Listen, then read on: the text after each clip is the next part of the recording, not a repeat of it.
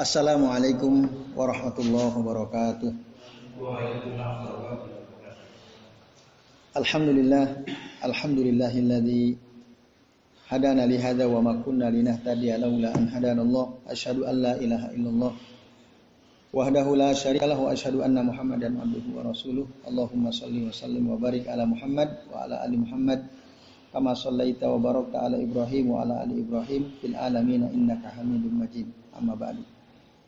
Ikhwas sekalian, azani Allah wa iyyakum ajmain. Alhamdulillah puji dan syukur ya marilah senantiasa kita haturkan kehadirat Allah Subhanahu wa taala yang telah mengizinkan kita semua untuk bisa hadir di majelis ini uh, meskipun hujan rintik ya terus turun sampai sekarang belum berhenti tapi kita alhamdulillah bisa tetap datang hadir ke majelis ini untuk sama-sama mempelajari kitab Hilyatu Talibil Ilm ya, karya Syekh Bakar bin Abdullah Abi Zaid rahimahullah. Insya Allah malam ini kita akan lanjut ya pembahasan halaman 66 yaitu masih berkaitan dengan bab ya seorang tolib berkaitan dengan masalah kehidupan ilmiah. Ya. Bab tolib yang berkaitan masalah kehidupan ilmiah. Di sini disebutkan yang ke-29 mengulang-ulang hafalan. Jadi ta'ahudu al-mahfuzat. Jadi teman-teman sekalian di antara adab yang perlu diperhatikan oleh seorang penuntut ilmu adalah mengulang-ulang hafalan. Karena dalam mempelajari ilmu pasti ada sesuatu yang kita hafal. Terutama ilmu yang berkaitan dengan Al-Quran, dengan hadis-hadis Nabi Sallallahu Alaihi Wasallam atau dengan kaidah-kaidah, kaidah fikih atau kaidah usul, tentu supaya kita ingat harus diulang-ulang. Gitu. Maka kata qala ya rahimahullah al muallif rahimahullah ahad ilmaka fi waqtin ila akhar. Jadi ulang-ulanglah ilmumu dari satu waktu ke waktu yang lain. Kenapa? Pak inna adama ta'ahudi unwanu zahab lil ilmi mahmakan. Karena tidak mengulang-ulang ilmu atau berhenti mengulang-ulang ilmu adalah tanda hilangnya ilmu. Menurut saya Bakar ya. Tapi ini dikritik oleh Syekh Al-Utsaimin. Syekh Utsaimin mengatakan Fa inna adam adam ta'ahudi sababu li dhahabil ilm. Lakana aula. Sesungguhnya tidak mengulang-ulang itu adalah sebab hilangnya ilmu itu lebih pas.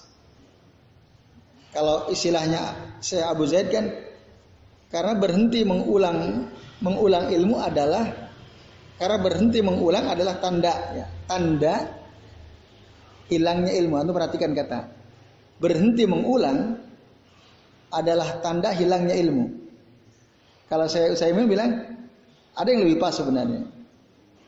Tidak mengulang-ulang ilmu adalah sebab hilangnya ilmu. Lebih pas mana? Tidak mengulang adalah sebab hilangnya ilmu. Kalau Syekh Bakar tidak mengulang adalah tanda hilangnya ilmu. Lebih pas tanda atau sebab? Ya sebab. Nah, nah begitu para ulama ya. Jadi uh, biasa itu mengkritik ya pernyataan pandangan itu sesuatu yang biasa ya. Bahkan saya Utsaimin yang mensarah kitab ini beliau kritik tapi tentu kritik yang sangat baik ya uh, supaya kita bisa memahami lebih lebih jelas ya. Y. Itu ya. Atau sekalian. Jadi kalau ilmu kita dapatkan lalu kita tidak ulang-ulang ya hilang. Nah. Maka ada kitab mutun ya, mutun, kitab matan. Matan kitab akidah itu kayak usulus salasa, waidul arba, usulus sitta, ada lumatul etiqad, itu kan tipis-tipis yang mestinya memang di kita bisa mengulang-ulang atau khud aqidataka minal kitab wa sunnah as-sahihah itu atau kalau di Al-Quran ya Al-Quran kita ulang. Kalau hadis ya hadis Nabi kita ulang. Ada hadis arba'in misalnya. Sahih Bukhari khususnya. Bahkan ilmu bahasa pun ada kitab Alfiyah. Ya kan? Alfiyah Imam Malik. Itu kaidah-kaidah ilmu nahu dan sorof. Ada kitab Matan Al-Ajrumiyah. itu juga dihafal ya di beberapa pondok pesantren. Nah, itu. Jadi penting menghafal itu penting, terutama Al-Qur'an dan hadis Nabi SAW. Nah ini, ya. kalau kita tidak ulang, kita tidak mengulang-ulang, maka niscaya hafalan kita akan hilang, ilmu kita akan hilang. Terutama ilmu yang memang butuh dihafal. Ilmu yang memang butuh dihafal. Ada memang ilmu yang tidak butuh dihafal, ilmu praktek. Ilmu teknik kan nggak perlu dihafal. Ilmu cara ngelas yang benar bagaimana kan? Ya praktek langsung ya. Tapi itu pun mengulang-ulang ngelas kan jadi tambah pinter kan gitu. Nah, itu contohnya. Ini memang ilmu itu supaya terjaga harus diulang-ulang ya. Ikhwas kalian, azan ya Allah Nah, Abdullah bin Umar ya radhiyallahu anhuma beliau mengatakan ya anna Rasul ya sallallahu alaihi wasallam bahwasanya Rasul sallallahu beliau bersabda innama masalu sahibil Quran kama sali sahibil ibil al muqilah atau al muqalah sesungguhnya ya penghafal Quran itu seperti pemilik unta yang terikat penghafal Quran itu seperti pemilik unta yang terikat ini perumpamaan dari Nabi Innama masalu sahibil Quran kama sali sahibil ibil al muqalah, muqalah yang terikat. In ahada alaiha amsakaha. Nah, itu ya. Kalau dia mengulang-ulang atau mengikat ya hafalan Quran tadi, atau dia menjaganya, maka apa yang terjadi? Nah, dia akan bisa menahannya. Itu. Jadi kalau orang yang punya unta, dia jaga terus, unta itu tidak akan kabur. Dia bisa tahan. Pun begitu dengan Al-Quran. Kalau dia jaga, gimana cara menjaganya, menghafalnya, maka dia bisa menahan ilmu itu. Tapi wa in atlaqaha zahabat. Kalau dilepas tuh unta, pergi dia. Begitu juga ilmu hafalan kita, hafalan Quran kita kalau kita biarkan dia akan lepas, pergi. Dan saya kira mungkin sebagian antum pernah merasakan ya. Kami merasakan. Dulu pernah gitu, menghafal di Sulawesi Al-Quran. Tapi karena tidak diulang-ulang ya, nusitu. Jadi banyak yang lepas gitu. Nah ini pada jauh-jauh ya harus menghafal ke sana. Nah, Masya Allah. Pas ke sini banyak yang tidak diulang-ulang. Nah begitulah perumpamaan dari Nabi Shallallahu Alaihi Wasallam. Nah, ikhwas kalian, azan ya Allah wa ajmain. Oleh karenanya hadis ini menunjukkan nah, bahwa ilmu ya atau siapa saja yang tidak mengulang-ulang ilmu maka ilmunya akan pergi. Ya. Ilmunya akan hilang. Siapa pun dia ya. Itu tadi katakan siapa pun dia. Nah, bahkan dalam hadis yang lainnya riwayat Imam Muslim dari Abu Musa al Asari radhiyallahu anhu, Rasul juga pernah mengatakan, Ta'ahadu hadal Quran. Ya, peliharalah, jagalah ulang-ulangnya, ulang-ulanglah Quran ini. Fawalladhi nafsi biyadihi. Demi zat yang jiwaku ada dalam genggamannya, lahuwa asyaddu tafallutan minal ibili fi akliha bahwa bahwasannya Al-Qur'an itu asyaddu tafallutan. Dia lebih cepat lepas minal ibil daripada unta fi akliha dalam ikatannya. Jadi kalau kita tidak ulang-ulang itu lepas, bahkan lebih cepat daripada lepasnya unta yang tidak diikat. Itu Al-Qur'an. Nah, ini ya ikhlas kalian azan ya Allah wa iyyakum ajmain. Maka ilmu itu memang perlu diulang ya. Perlu diulang. Kita akan mempelajari banyak ya beberapa kitab di sini. Apa yang kita perlu ulang misalnya? Uh, mungkin lebih pada harusnya harusnya ya ayat-ayat yang kita bahas dihafal hadis-hadis Nabi ya kayak ini kan hadis Nabi ini tadi innama masalu sahibil Quran kama sali sahibil ibil al muqalah in ahada alaiha amsakaha wa in atlaqatha wa in atlaqaha. Nah kayak gini-gini kan harusnya dihafal. Nah, atau tadi ta'ahadu hadzal Qur'an fawalladzi nafsi biyadih lahu asyaddu tafalutan minal ibil fi akliha. Kayak gini dihafal. Nanti ada dalil dari Al-Qur'an misalnya. Kemudian ada doa-doa yang diajarkan oleh Nabi ya Shallallahu Alaihi Wasallam. Nah itu itu harusnya kita tidak hanya sekedar mendengar lalu lepas ya berusahalah untuk kita hafal kita ulang-ulang. Nah itulah ilmu yang nempel di kita. Kemudian Al Hafidh Ibnu Abdul Bar rahimahullah mengatakan fi hadal hadis dalilun ala anna man lam yata'ahad ilmahu zahaba anhu ay aymankan. Hadis ini menunjukkan bahwa Siapa saja yang tidak menjaga ilmunya, tidak mengulang-ulang ilmunya, maka ilmu itu akan pergi darinya, siapa pun dia, siapa pun dia. Nah. Lianna ilmahum kana dzalikal waqt al-Qur'an la ghair karena waktu itu ilmu ya, para para ulama salaf dulu orang-orang terdahulu ilmunya adalah hafalan Quran, tidak ada yang lain. Nah, maka itulah yang ditekankan untuk dihafal Al-Qur'an. Nah Al-Quran, bayangkan tadi ya. Kata Nabi ta'ahadu hadal Quran fawalladhi nafsi fawalladhi nafsi biyadihi lahu asyadu tafalutan minal ibil fi akliha. Ulang-ulanglah Al-Quran, jagalah Quran karena ya tadi demi zat yang jiwaku di tangannya dalam genggamannya, Quran itu lebih cepat pergi daripada unta dalam ikatannya. Nah, Quran adalah hafalan yang paling mudah dihafal. Al-Quran itu adalah ilmu yang paling gampang di dihafal. Maka dikatakan di sini wa idza kana al-Qur'anul muyassar lidzikri yadhhabu illam yuta'ahad. Jika Al-Quran yang mudah dihafalkan saja bisa pergi kalau tidak diulang-ulang, famadhannuka bi ghairihi minal ulum al-ma'hudah. Lalu bagaimana menurutmu? Ya, ilmu selain Al-Quran ya, yang harusnya diulang-ulang tidak diulang-ulang. Quran saja yang gampang itu bisa cepat, apalagi yang lebih susah dari Al-Quran kan, ngapalinnya maksudnya. Nah, maka khairul ulumi ma dhubitu asluhu wastudhkira far'uhu.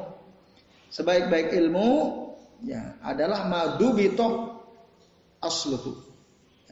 Apa yang dihafal kaidah-kaidah dasarnya wastudhkira dan mudah diingat cabang-cabangnya. Itu sebaik-baik ilmu ya.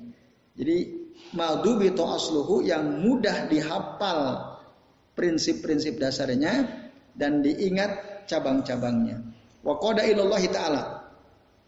Dan sebaik-baik ilmu ada yang menuntun kita kepada Allah Ta'ala wadalla ala ma dan menunjukkan kita kepada apa yang diridhai oleh Allah Subhanahu wa taala. Itulah khairul ulum, sebaik-baik ilmu. Nah, teman-teman sekalian dalam Al-Qur'an Allah sudah tegaskan tentang mudahnya menghafal Quran. Ayatnya disebut sampai diulang empat kali dalam surah yang sama. Walakad yassarnal Qur'ana fahal mim muddakir. Sungguh telah kami mudahkan Al-Quran untuk peringatan. Adakah di antara kamu yang mau mengambil pelajaran? Kata Allah. Jadi Al-Quran itu semua mudah. Yang paling mudah dihafal.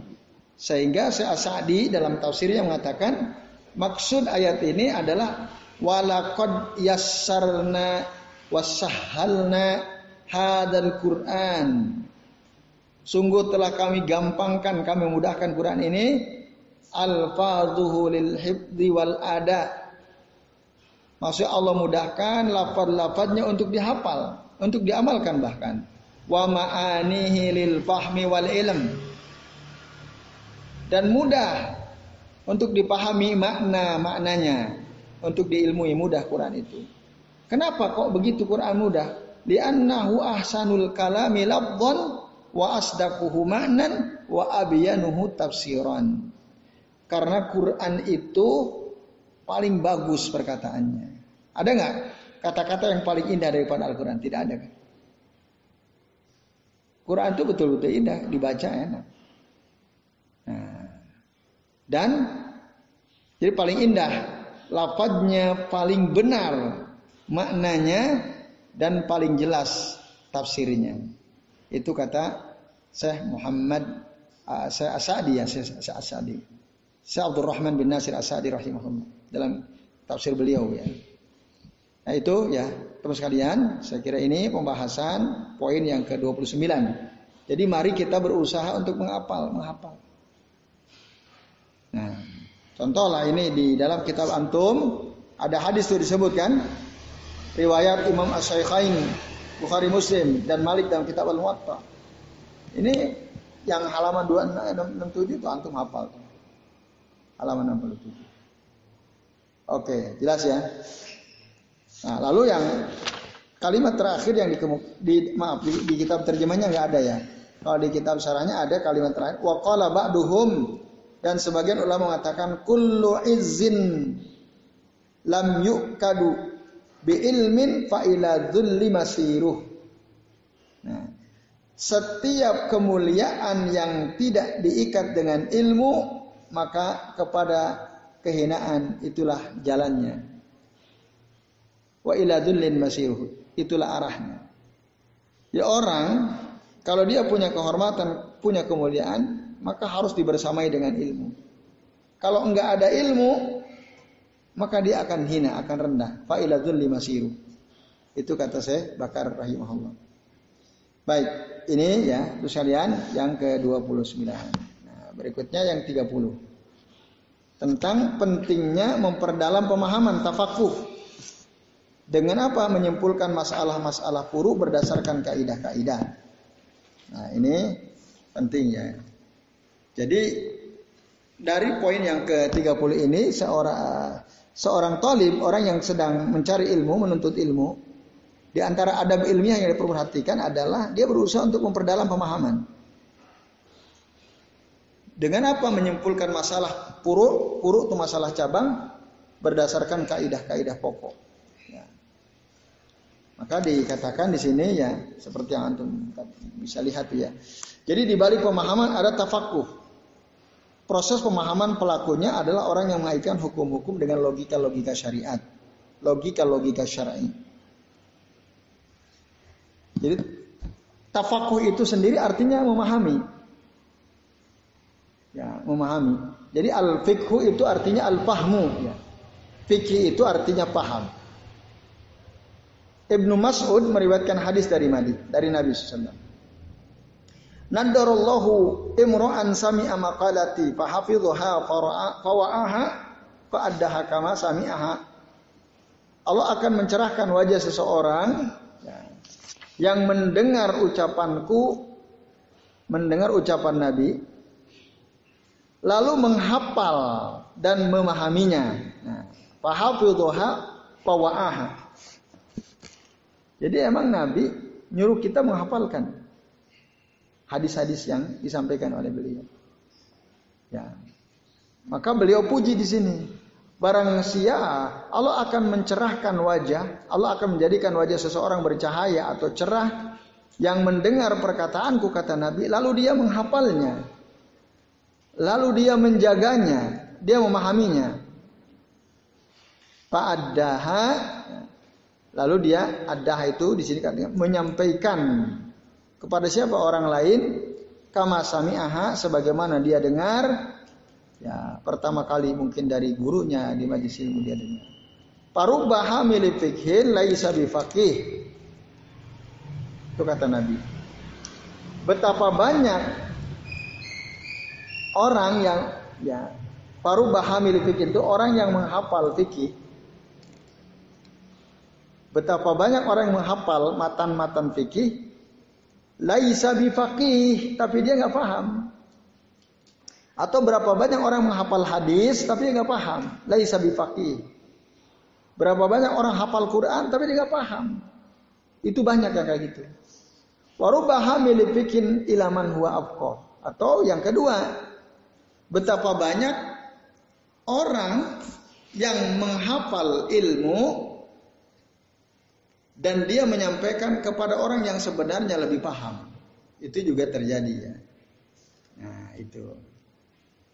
Nah, oleh karenanya ya ikhwas kalian azani Allah iyyakum ajmain. Fikih itu penting. Pemahaman itu sangat penting. Di atas hafalan tentu. Pemahaman itu di atas hafalan. Ah, untuk sampai pada level uh, paham ya tentu harus hafal, harus hafal. Gitu.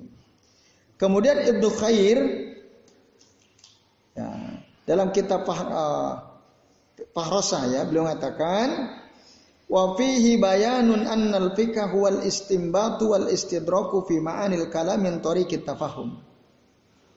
Nah, jadi dalam hadis di atas itu ada penjelasan bahwa fikih adalah istimbat upaya untuk memahami ya, itu itulah fikih.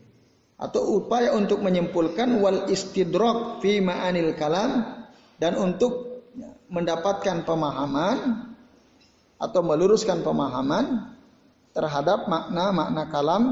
Maksud kalam di sini Al-Qur'an dan sunnah min tariqit tafahum. Dari jalan atau melalui proses memahami secara mendalam gitu ya. Itu itu itu di antara kesimpulan yang bisa diambil dari hadis ini. Nah, dan dalam cakupan hadis di atas juga ada apa? Ada bayanu wujubit tafaqquh wal bahas ala ma'anil hadis. Penjelasan tentang wajibnya memahami dan membahas makna-makna hadis wastikhrajul maknunu maknuni min sirrihi dan mengeluarkan rahasia yang tersimpan di balik dalil itu.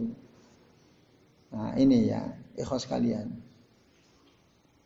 Contoh paling gampang gini lah. Jadi orang udah paham apa belum, itu bisa dilihat bagaimana cara dia menyimpulkan dari sebuah dalil. Coba antum dengarkan ayat ini. Apa kesimpulan hukum yang bisa antum ambil ya? Ada ayat berbunyi, Ya ayuhalladzina amanu wahai orang-orang beriman, idanu dialis sholati mi yaumil jumu'ah, jika kalian diseru, udah terdengar ajan pada hari Jumat, fas'au ila zikrillahi, maka bersegeralah kalian untuk mengingat Allah dengan khutbah.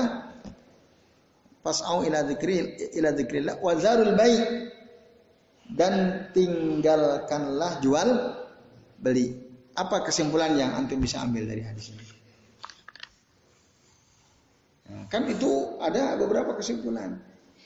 Ya, kalau kita udah bisa nangkap kesimpulan berarti kita paham. Kesimpulan pertama bahwa ketika sudah azan Jumat dikumandangkan tidak boleh jual beli. Misalnya.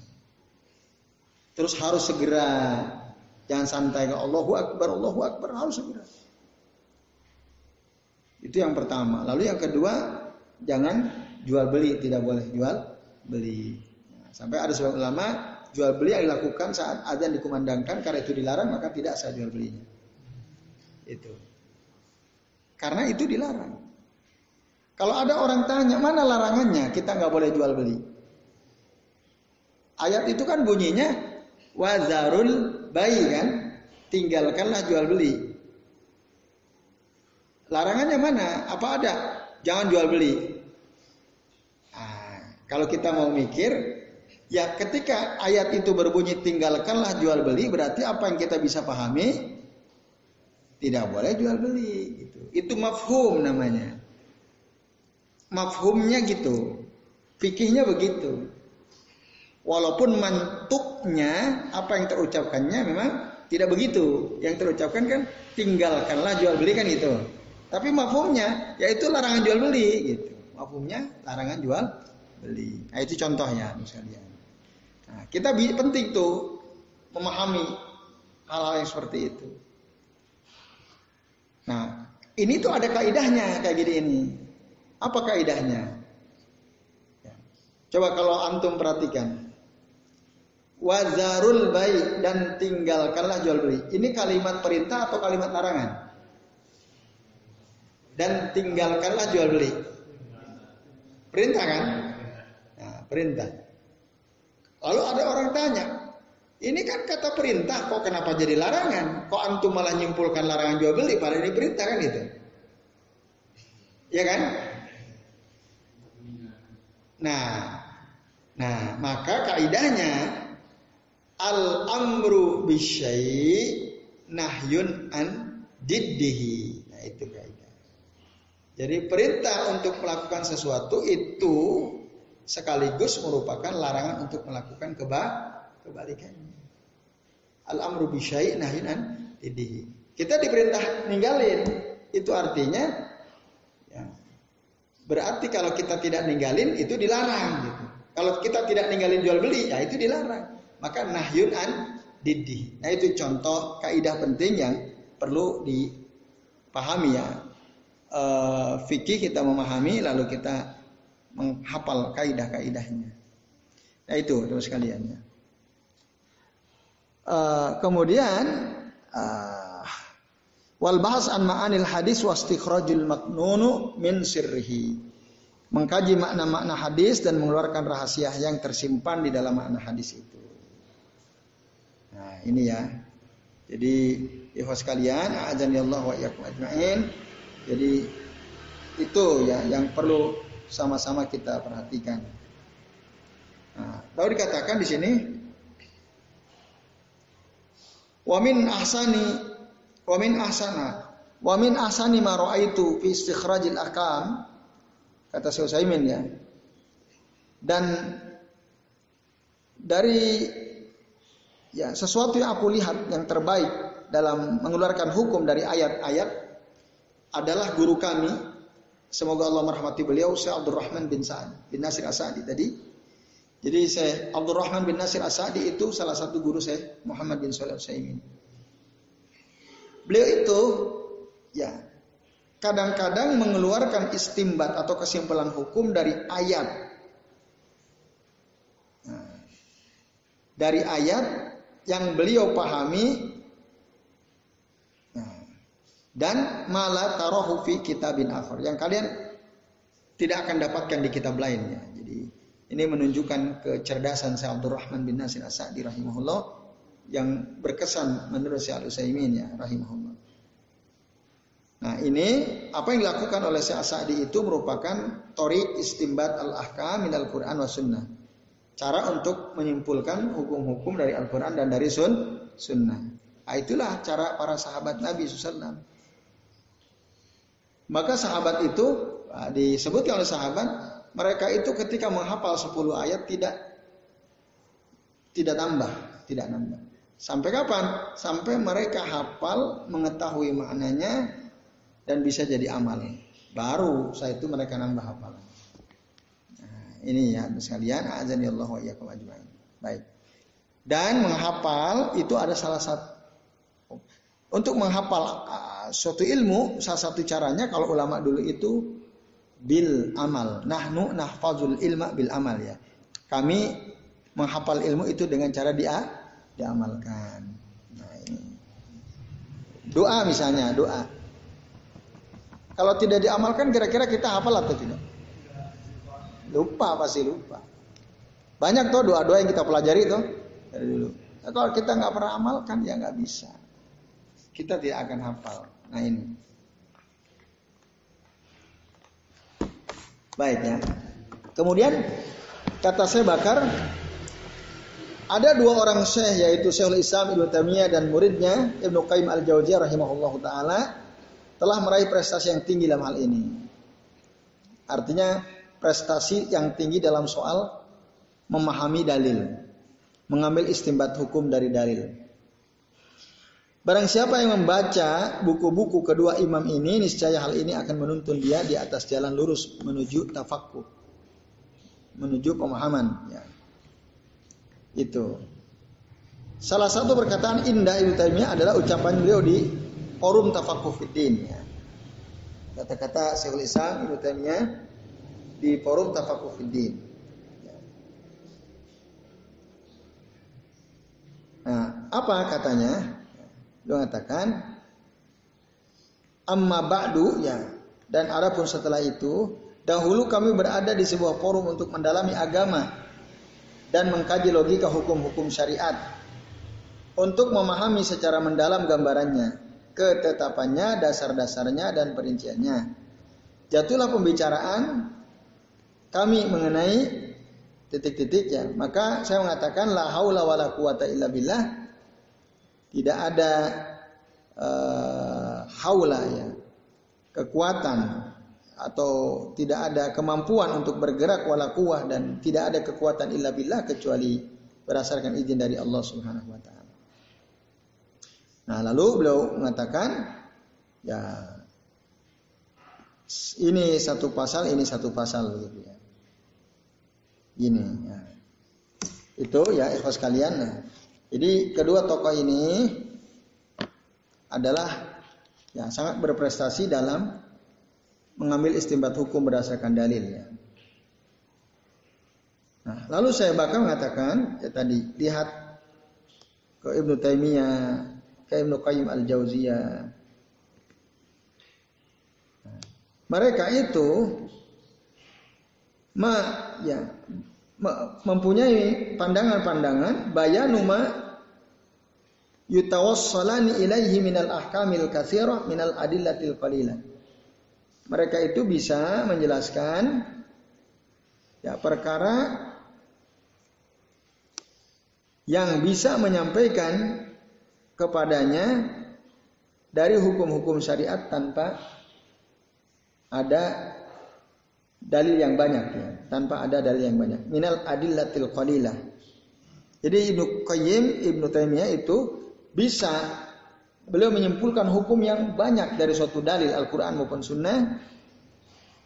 Nah, bisa mereka itu. Saking apa? Saking pahamnya gitu. Berusaha memahaminya. Walaupun hadis, dalilnya sedikit, tapi mereka bisa menyimpulkan hukum hukum yang banyak. Nah, Allah telah memberikan kepada keduanya ya, pemahaman yang mengagumkan, pahman ajiban fil Quran wa sunnah dalam Al-Quran dan sun, sunnah. Itu ya itu sekalian ajani Allah Nah, kemudian ketahuilah semoga Allah membimbingmu bahwa sebelum memahami secara mendalam kata saya bakar ya, sebelum memahami secara mendalam kita perlu melakukan tafakur. Jadi sebelum memahami gitu kita renungkan dulu. Kalau antum baca Quran, kadang-kadang kita ketemu ya ayat-ayat yang kok aneh gitu. Kok aneh? Nah, lalu dengan begitu kita akan mencoba mencari tahu, kok begini ya, kok begini ya. Ya, contoh gampang yang pernah juga kami sampaikan dalam Al-Quran misalnya. Uh, ada ayat berbunyi surah Yusuf ya. Bunyinya itu uh, kul ya, hadihi sabili ad'u ilallahi ala basiratin anak wa manit taba'ani. Kan gitu. Katakanlah inilah jalanku. Aku ya, berjalan kan tadi kul hadhihi sabili ini jalanku ad'u ilallah aku menyeru kalian kepada Allah ala basirah ala basirah itu artinya berdasarkan ilmu gitu, ala basir. Anak wa manitaba'ani, aku dan orang yang mengikuti aku. Kalau antum perhatikan ayat itu, kok kata sabili kan mudakar, kok disebut di situ hadihi. Nah, itu ya contoh ya kalau kita baca sambil merenung gitu. Oh kok begini, kok begini. Dan tentu ini mengharuskan kita tahu ilmu yang lain juga. Kalau enggak ya susah juga. Nah, itu contoh saja. Nah, kemudian oh ternyata kata kul hadhihi sabili itu pada ayat tersebut ada kata yang sengaja emang di tidak ditampilkan gitu. Aslinya kan kul hadhihi dakwah sabili kata kali ini dakwah inilah jalanku. Nah, karena eh, apa kepanjangan untuk dalam rangka pengiritan kata maka kata dakwah itu tidak disebutnya. Kul hadihi sabili langsung. Nah ini contohnya terus sekali. Oke baik kita lanjut saja lagi. Ketahuilah semoga Allah membimbingmu bahwa sebelum memahami secara mendalam, nah, ini sebelum memahami secara mendalam kita perlu melakukan tafakur. Gitu. Jadi sebelum waktu kita baca Quran lah contohnya atau baca hadis Nabi.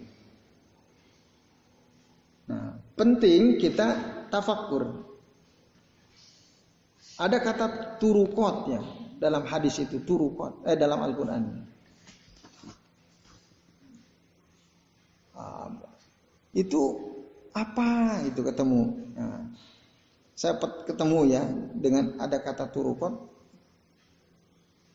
Uh, ya, lupa saya disuruh apa itu ya. Ini kok istilahnya begini gitu. Lalu akhirnya kan kita terdorong untuk membaca-baca kitab-kitab tafsir. Oh ternyata ketemu itu artinya begini. Ya. Nah, ini itu kalau kita membaca sambil mentafakuri ya, kita berpikir, tafakur itu berpikir. Oke, itu terus sekalian.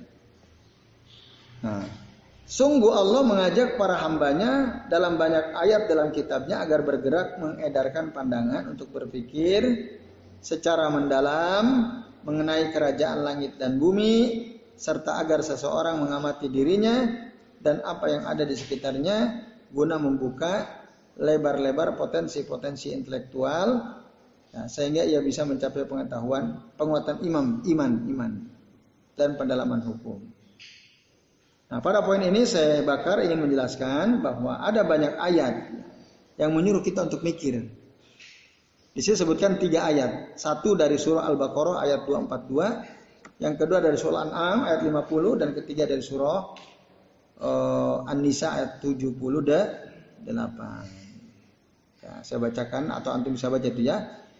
Kadzalika yubayyinullahu lakum ayatihi la'allakum taqilun. Demikian Allah menjelaskan kepada kalian tanda-tanda kekuasaannya supaya kalian ber, berakal atau kalian memahami. Allah sudah jelaskan. Kemudian berikutnya kul hal yastawil a'ma wal basir. Katakanlah Muhammad apakah sama orang bodoh sama orang orang buta sama orang bisa melihat apalah tatafakkarun tidaklah kalian berpikir artinya nggak sama antara orang buta dan orang apa orang yang bisa melihatnya kul hal yastawil a'ma wal basir itu nggak sama sama atau beda? Orang yang bisa melihat dengan orang buta? Nah, jelas beda. Nah maka Allah tanya lagi apalah tatafakkarun terus yang terakhir Orang yang memiliki kepahaman atau tafakur yang lebih luas daripada tafakur, maka ia merupakan hasilnya. Ya. Jadi tafakuh itu merupakan hasil dari tafakur. Tafakur dulu baru tafakuh. Bisa dipahami ya? Nah, tafakur baru tafakuh. Baca, mikir, lalu kita bisa paham. Itu urut-urutannya. Allah Ta'ala berfirman, Pama liha yakaduna yafqahuna hadisa. Maka mengapa orang-orang munafik, yang haula itu munafik. Nah, pama liha ula'il kaum, dan maka mengapa orang-orang munafik itu hampir-hampir tidak memahami yafqahuna hadisa, pembicaraan sedikit pun. Nah, karena nggak mikir gitu, orang munafik tidak tidak berpikir dia. Nah, jadi ayat-ayat ini ya menjelaskan kepada kita tentang pentingnya berpikir, pentingnya tafakur. Itu.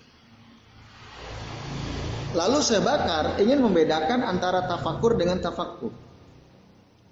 Akan tetapi aktivitas tafakuh kata beliau harus dibatasi dengan argumentasi dan dihindarkan dari hawa nafsu. Jadi berpikir baru paham, memahami, berusaha memahami. Nah, ketika kita memahami itu harus pakai argumentasi. Yang saya pahami ayat ini bicara tentang ini, menunjukkan ini. Kenapa? Kan gitu nanti. Kenapa? Nah, ketika kita mampu menjawab kenapa, di situlah kita sudah tafakur. Berusaha untuk memahami ayat tersebut. Nah itu. Sekarang misalnya, wudhu itu boleh enggak kaki dulu, kemudian wajah, kemudian kepala, kemudian tangan. Boleh nggak? Ah, kita jawab tidak boleh kan? Kenapa? Tidak tertib. Dari mana antum tahu urutan tertibnya? Ada dalam Al-Quran kan gitu. Surah Al-Ma'idah ayat ke-6. Coba perhatikan. Ya ayuhalladzina amanu idza kumtum ila sholati fagsilu wujuhakum. Basuhlah wajah kalian. Wa aydiyakum ilal marafiq. Dan kedua tangan kalian sampai siku. Wamsahu biru usikum. Usaplah kepala kalian, rambut kepala kalian. Ya. Wa arjulakum ilal ka'bain. Dan kedua kaki sampai mata kaki, kedua mata kaki. Itu urutannya. Lalu ditanya lagi, lah kan huruf waw itu tidak otomatis menunjukkan urut tertib. Waw itu memang atau huruf sambung tapi tidak otomatis menunjukkan urut. Nah, ada yang bantah. Kalau kita paham, kita bisa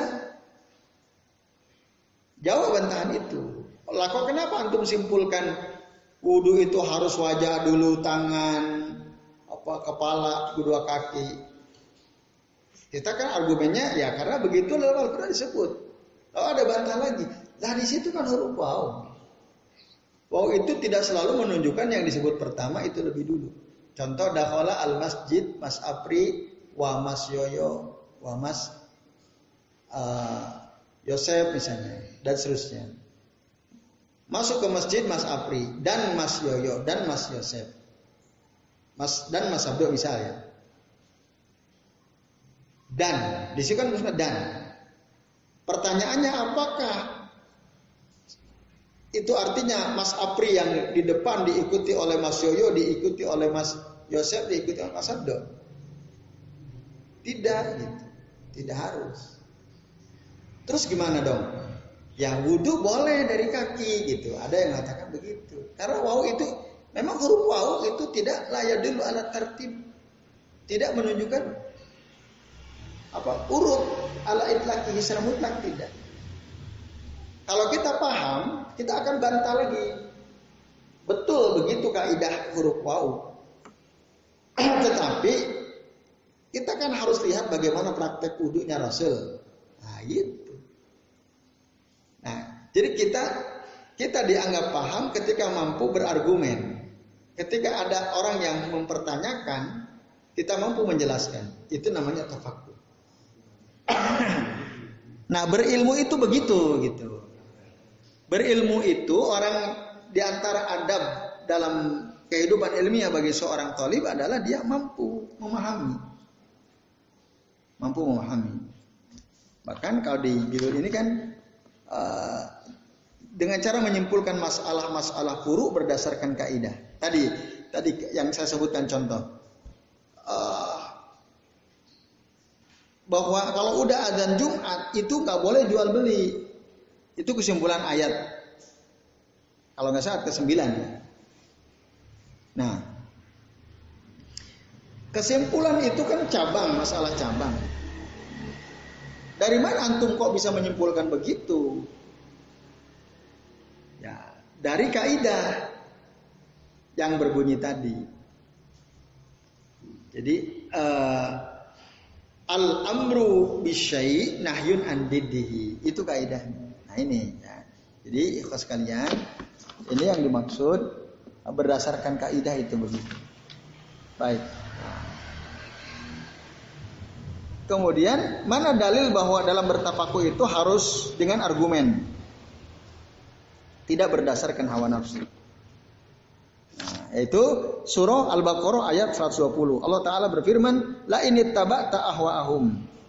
Kalau engkau mengikuti hawa nafsu mereka wahai Muhammad, kemauan mereka wahai Muhammad, ba'dal ladzi ja'aka minal ilm, setelah datang pengetahuan kepadamu, setelah datang ilmu kepadamu, malaka minallahi wali wala nasir, maka Allah tidak lagi menjadi pelindung dan menjadi penolong bagimu. Kalau kita, kalau Nabi Muhammad mengikuti hawa nafsu, ngikutin bujuk rayu orang kafir. Nah, uh, jadi waktu itu, ini ini ini dalil ini uh, untuk menegaskan bahwa kita tidak boleh ngikutin hawa nafsu itu maksudnya. Ini tabak ahum tadi.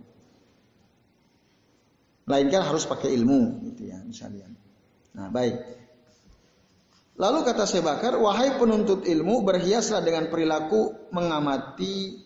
Jadi penuntut ilmu harus mengamati, bertafakur, bertafakuh memahami ya ya tafaham wa ya tafakoh ya. Mudah-mudahan kau bisa melampaui tahapan fikih hingga mencapai level seorang fakihun nafas ya. Fakihun nafas itu memahami secara personal ya yang mendalam masalah-masalah kejiwaan di sini fakihun nafas Nah, jadi orang yang memahami jiwa dia disebut fakihun nafas. Sebagai pernyataan ahli fikih, pernyataan para ahli fikih yaitu orang yang bisa menyimpulkan hukum-hukum syariat berdasarkan logika logika atau uh, seorang fakih fakihul badan memahami urusan badan gitu ya secara mendalam nah, dia akan paham pun begitu dengan ya, para ahli hadis ya itu penting dia memahami secara mendalam hadis-hadis yang dia pelajari. Itu kata Sebakar ya. Jadi intinya ketika kita mencari ilmu ya perdalam gitu intinya perdalam. Jangan hanya sekedar dengarkan dapat selesai. Kalau bisa diperdalam ilmu itu. Nah, Lalu kata beliau perhatikan secara komprehensif ketika ada masalah-masalah yang datang dengan mengambil kesimpulan-kesimpulan yang bersifat furu berdasarkan kaidah-kaidah dasar dan memperhatikan kaidah-kaidah serta kriteria secara sungguh-sungguh. Jadi dalam hal ini saya bakar ya, menegaskan kepada kita tentang pentingnya bersungguh-sungguh dalam kehidupan ilmiah, ya, bersungguh-sungguh. Itu. Sehingga dengan kesungguhan kita bisa menghafal kaidah-kaidah dasar, dengan kesungguhan kita juga bisa menghafal masalah-masalah kuru. Itu ya, terus kalian. Nah, bagian akhir ini ya. Di sini dikatakan seperti kaidah-kaidah tentang kemaslahatan. Pencegahan madarat, menghilangkan kesulitan, pengambilan kemudahan, penutup pintu kilah itu maksudnya penutup pintu keburukannya. Ada ada kaidah bunyinya sadduz zarai. Nah, sadduz zarai itu menutup pintu keburukan. Nah itu. Dan atau mencegah sarana menuju hal yang haram. Nah itu. Baiknya. Ini kalimat ini ya. Jadi itu sekalian ada kaidah tentang kemaslahatan. Uh, perintah atau larangan yang ada dalam Al-Quran dan Sunnah Rasul pasti di balik itu ada kemaslahatan. Pasti di balik itu ada kemaslahatan. Dan emang untuk kemaslahatan. Contoh, kita disuruh sholat, diwajibkan sholat. Ada kemaslahatan atau tidak? Ya jelas sekali ada kemaslahatan. Ya, dengan perintah sholat itu, ya kemaslahatannya untuk kita adalah untuk menyadarkan kita bahwa kita ini butuh sandaran. Tempat kita mengadu, tempat kita berkeluh kesah, yaitu Allah.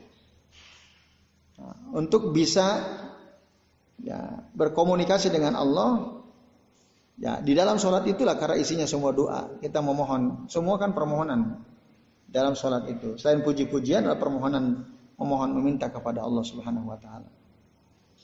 Nah, itu kemaslahatannya itu ya, ikhlas kalian. Lalu muncul ada kaidah Darul mafasid muqaddamun ala jalbil masalih misalnya. Meninggalkan keburukan itu harus lebih dikedepankan daripada mengambil kemaslahatan. Ini kaidah maslahah.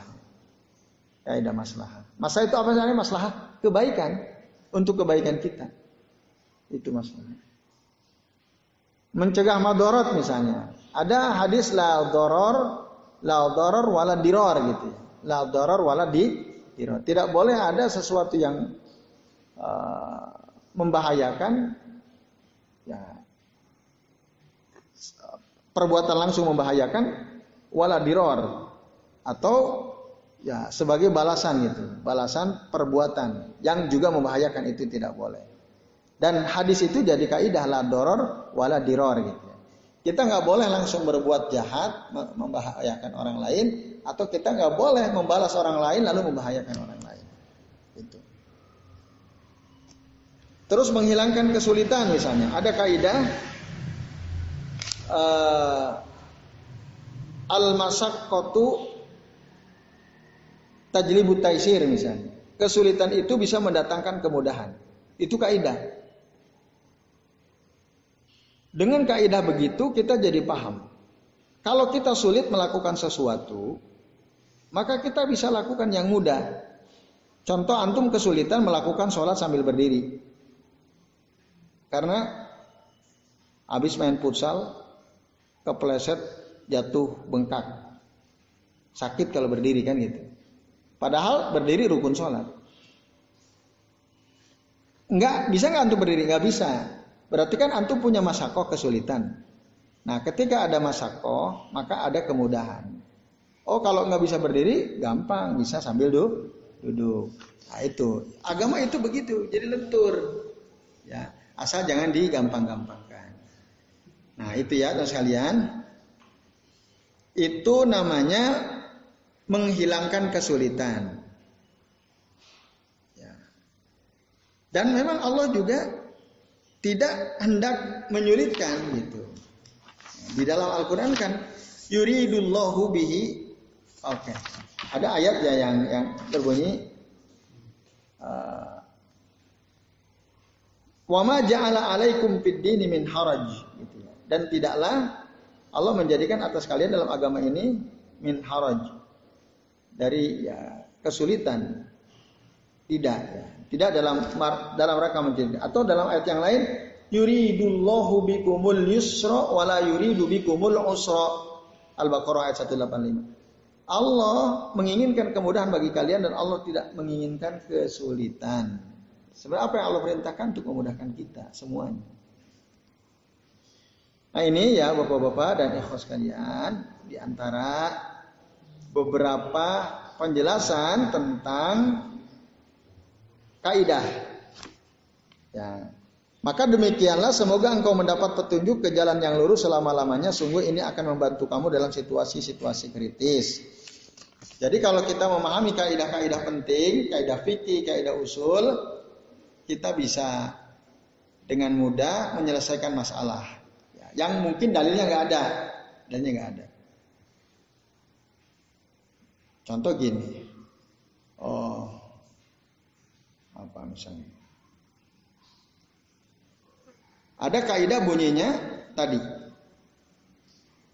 Darul mafasid muqaddamun ala jalbil masoleh. Meninggalkan kerusakan harus lebih didahulukan daripada mengambil kemaslahatan. Itu kaidahnya misalnya. Contoh,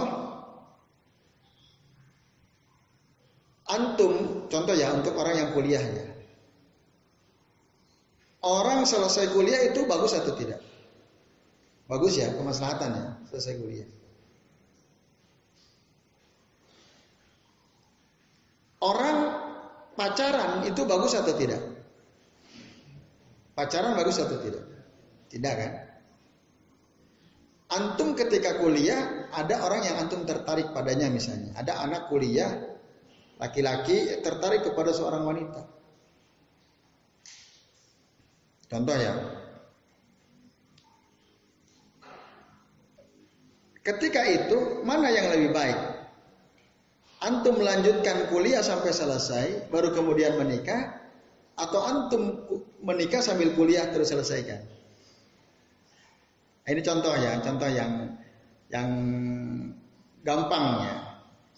Kan sering tuh terjadi ya, ada anak kuliah ketemu orang yang dia suka. Ke rumah orang tua ngomong, "Bu, begini-begini." Kata orang tuanya, Wis kamu masih kuliah udah deket-deket dah. Gak usah mikir nikah, kamu selesaikan aja kuliah. Terus gimana ini? Ya wis pacaran aja dulu nggak apa-apa gitu ya. Kan banyak orang tua gini begitu ya. Pacaran dulu nggak apa-apa, nanti nikahnya bisa selesai kuliah.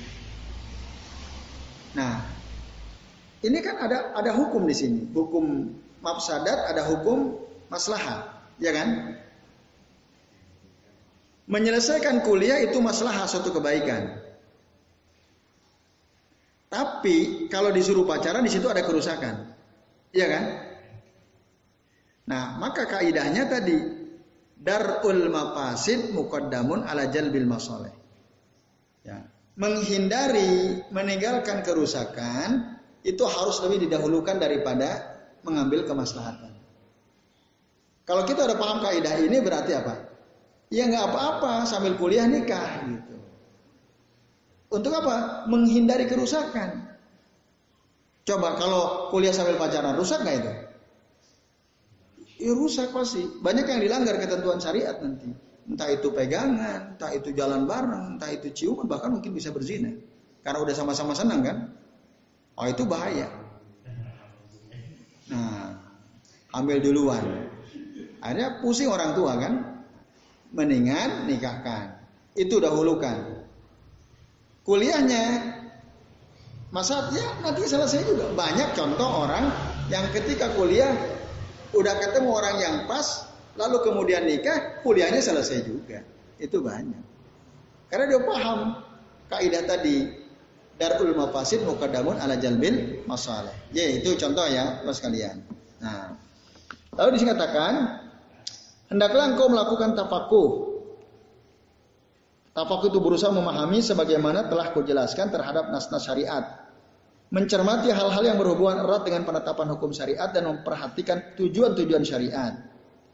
Tujuan-tujuan syariat. Itu namanya makosidu syariah. Jadi makosidu syariah itu ya itu ada ilmu khusus namanya ilmu makosidu syariah, ilmu makosid namanya. Ada tujuan-tujuan syariat. Tujuan syariat itu ada lima. Apa tujuan syariat? Yang pertama adalah hifzuddin, menjaga agama. Syariat itu kan syariat itu adalah ketentuan Allah. Ya. Ketentuan Allah Subhanahu wa taala baik dalam Al-Qur'an maupun sunnah. Apa yang disampaikan Rasul itu ketentuan Allah juga sejatinya. Jadi syariat perintah itu satu untuk menjaga agama hifzuddin. Yang kedua hifzun nafas untuk menjaga jiwa. Yang ketiga, hibzul akal untuk menjaga akal. Yang keempat, hibzul, hibzul nasl untuk menjaga keturunan. Nah, lalu yang kelima itu hibzu almal menjaga harta. Ada lagi yang mengatakan enam, satu lagi hibzul arad untuk menjaga kehormatan. Kehormatan diri. Jadi semua ayat Quran, semua hadis Nabi muaranya di situ. Tujuannya ya di situ itu. Contoh, kita dilarang minum khamar. Apa coba tujuannya supaya apa? Menjaga akal. Kita dilarang berzina. Tujuannya apa? Makosid syariahnya. Menjaga keturunan, menjaga kehormatan, ya kan? Kisos. Apa tujuan kisos, hukum kisos? Menjaganya jiwa, jaga jiwa, hibzun nafas. Kalau nggak ada kisos orang gampang banget bunuh kan? Bunuh, bunuh. Kok kamu bunuh terus ya? Enak kenapa? Cuma di penjara setahun. Nanti besok begal lagi, bunuh lagi. Akhirnya nggak ada, jadi murah jiwa. Coba kalau orang bunuh satu langsung dibunuh juga. Orang takut mikir kan? Nah, itu ya teman sekalian, itu namanya maqasidus syariah.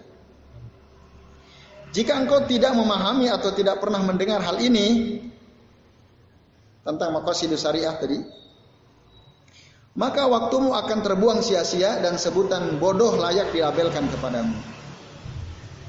Artinya, teman sekalian, kita sebagai tolik dalam adab kehidupan ilmiah, sewaktu-waktu kita perlu belajar kaidah. Mudah-mudahan nanti ya, kita suatu saat setelah mungkin ini tamat kita belajar kaidah penting juga ya kaidah dasar nanti kaidah fikih atau kaidah usul bisa insya Allah nanti. Oke, karena kalau kita nggak paham masalah kaidah ya, kalau kata saya bakar ini waktumu terbuang sia-sia gitu, harus belajar kaidah. Baik, sifat inilah yang memberimu pembeda spesifik dan standar benar tentang pencapaian ilmu dan kemampuan menyimpulkan hukum. Nah, jadi yang membuat kita menjadi spesifik, menjadi khusus, nah, dan bisa mencapai ilmu, lalu akhirnya bisa menyimpulkan suatu hukum, inilah yang membedakan kita dengan yang lainnya, membedakan orang berilmu dengan orang awam. Itu, itu kata saya bakar ya. Kemudian seorang ahli fikih adalah orang yang menghadapi suatu peristiwa yang tidak ada dalam nas mengenainya, lalu menyimpulkan hukum. Nah ini orang tidak mungkin bisa bisa menyimpulkan kesimpulan hukum fikih tanpa dalil kecuali kalau dia paham tentang kaidah. Ada banyak peristiwa hukum tidak ada dalilnya langsung dari Al-Quran dan Sunnah, tapi bisa diselesaikan dengan kaidah. Gitu. Ada banyak ya, kasus uh, kesimpulan hukum. Uh, contoh misalnya uh, apa ya? Ya banyak sih contoh-contoh ya sebenarnya yang kita bisa uraikan ya. Uh, untuk menghadapi situasi atau peristiwa yang tidak ada dalilnya secara khusus. Tapi hukumnya bisa kita simpulkan. Uh, contoh kasus misalnya ini deh yang apa yang belum lama itu. Nendang sajen itu ya kali ya. Ini kan peristiwa hukum ya. Ada ada kesimpulan hukum di situ. Misalnya ya. Nah, boleh nggak kita memusnahkan sajen gitu ya? Misalnya. Nah, kan itu pertanyaannya, boleh atau tidak gitu. Boleh atau tidak. Nanti jawabannya boleh atau tidak, ada nggak hukumnya? Ada ada nggak misalnya janganlah kalian nendang sajen, ada nggak adalahnya? Nggak ada kan? Atau tendanglah oleh kalian sajen, ada nggak? Kan nggak ada kan? Nggak ada. Tapi ini peristiwa hukum kan? Gimana tuh menyelesaikannya? Nah, contoh kasus begini ini kan sebenarnya kita bisa selesaikan dengan kaidah-kaidah gitu, dengan kaidah fikih atau kaidah kaidah usul gitu. Bisa, sebenarnya bisa. Tinggal tergantung nanti kita bersandar pada kaidah yang mana kan gitu misalnya. Uh, uh, misalnya apa? Katakanlah kita, oh nggak boleh. Kenapa? Karena akan menimbulkan kemadorotan yang lebih besar misalnya. Kemadorotan yang besar misalnya. Nah, kita bilang nendang sajen nggak boleh misalnya, nendang sajen nggak boleh karena bisa menimbulkan kemadorotan yang lebih besar.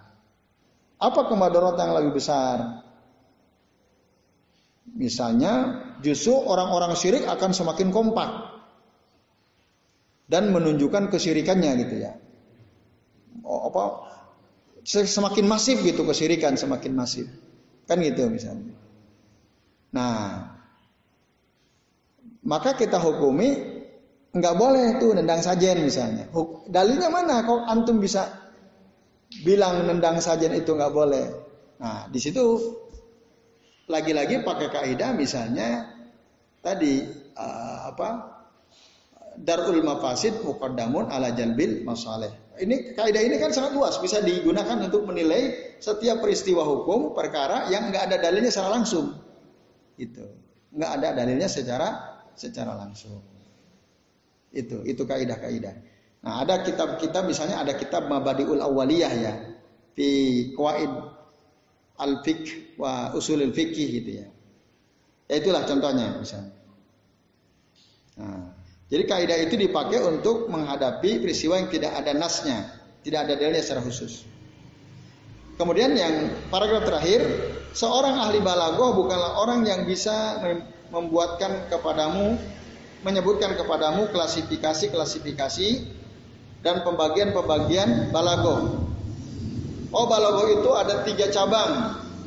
Satu ada ilmu bayan, ilmu ma'ani, ilmu badi misalnya. Bukan hanya sekedar begitu.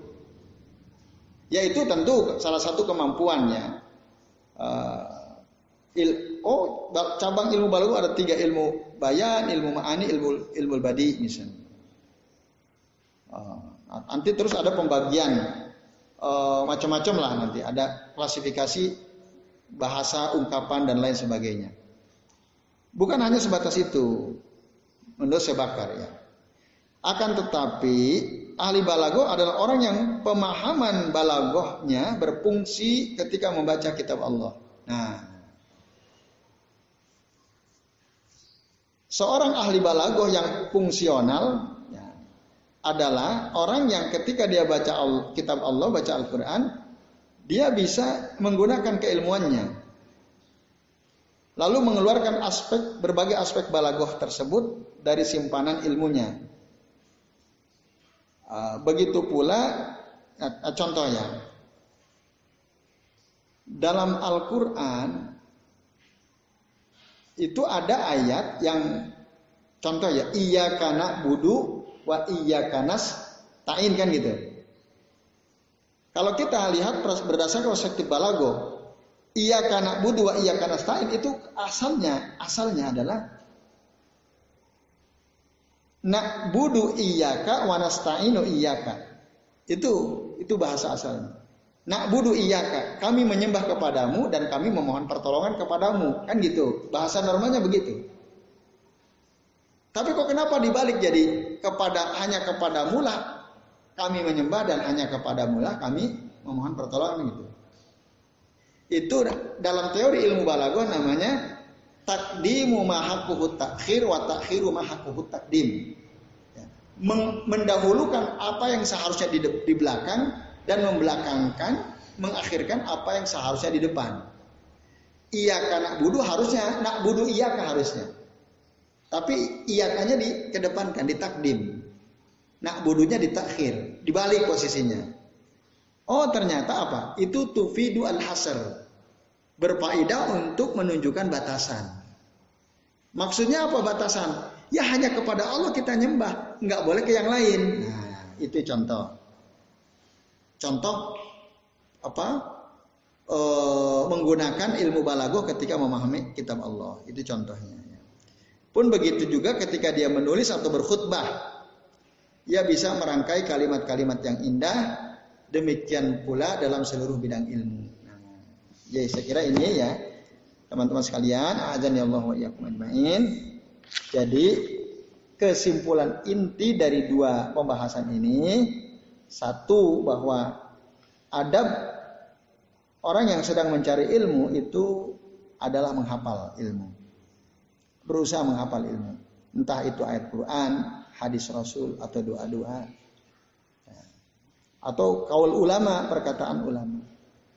Yang kedua, dalam menuntut ilmu, di antara adab kehidupan ilmiah seorang tolib adalah dia berusaha mempelajari kaidah. Gitu. Supaya kita semakin paham kaidah-kaidah pentingnya. Kaidah usul maupun kaidah fikih ya yang usul maupun yang furu. Saya kira ini ya sekalian azan ya Allah ya yang bisa kita bahas pada kesempatan malam hari ini. Semoga nanti pada saatnya kita bisa belajar buku kaidah tipis ya ada nanti Mabadiul Awaliyah ya. Mabadiul Awaliyah insyaallah. Nah nanti banyak contoh kasus disebutkan di sana. Baik, nah nanti tinggal kaidahnya kita hafalin tuh. Ada banyak kaidah di sana. Oke, saya kira ini ya. Ini oh jam 11 ini ya. Jam 11. Tapi sebelum ditutup barangkali ada yang masih bingung. Ada yang mau ditanyakan? Jelas ya, saya kira ya. Poinnya di situ ya, udah jelas ya. Kesimpulan intinya di situ. Apa? Oh banyak sekali. Ya, ada ada kitab kumpulan kaidah itu sampai 10 jilid ya. Itu harganya 3 juta itu isinya kaidah semua. Itu banyak sekali ya. Saya kaget juga pas Ada kitab satu, isinya kaidah semua. Saya tanya, ini berapa harganya? Pak nggak boleh beli satu, harus beli satu paket. Oh berapa? 10 jilid harganya 3 juta. Wah nggak jadi saya. Itu ada. Saya kan saya nemukan kitab satu gitu. Oh isinya kaidah semua, bagus gitu. Ada contoh-contohnya gitu. Dalil-dalilnya. Kaidah ini diambil dari dalil mana gitu. Oh muncul kaidah seperti ini. Ayo diterangkan. Wah saya tertarik sekali itu. Tadinya mau mau nggak nggak niat beli kitab itu, tapi pas saya baca, wah menarik. Oh ternyata itu satu paket ada 10 jilid gitu ya. Wah, 10 jilid berapa kaidah itu? Ini banyak sekali bahan Nah itu. Bahkan saya punya file eh, itu juga banyak. Ya. Kaidah dipisahkan kaidah fikih, kaidah usul. Itu dipisahkan dan kaidah fikih ya banyak, kaidah usulnya banyak. Kaidah usul itu seperti al aslu fil amri lil wujub. Hukum asal perintah itu untuk menunjukkan kewajiban itu kaidah kaidah usul tuh. Kayak gitu. Kalau kaidah fikih itu misalnya mala yudroku kulluhu la yudroku kulluhu. Apa yang kita tidak bisa dapatkan semuanya, maka kita tidak boleh meninggalkan seluruhnya. Nah, itu contoh. J. Nanti ada ada yang tipis ya kitabnya, ada yang tebal bertingkat-tingkat. Nanti kita mudah-mudahan ada kesempatan ya untuk belajar kitab kaidahnya. Sebagai tindak lanjut dari apa yang kita pelajari kitab ini. J, gitu terus kalian. Udah kita cukupkan ya sampai di sini. Ini mohon maaf ya. Ternyata udah jam 11. Ya. Ya, insya Allah tetap bermanfaat saya kira kita tidak sia-sia ya menghabiskan waktu untuk mempelajari kitab ini. Baik tuan sekalian, saya kira ini yang bisa kita bahas. Terima kasih atas perhatiannya. Mohon maaf jika ada kesalahan. Ah, dan saya akhiri sebelum waktu saya kembalikan ke Mas Yoyo, saya akhiri ya,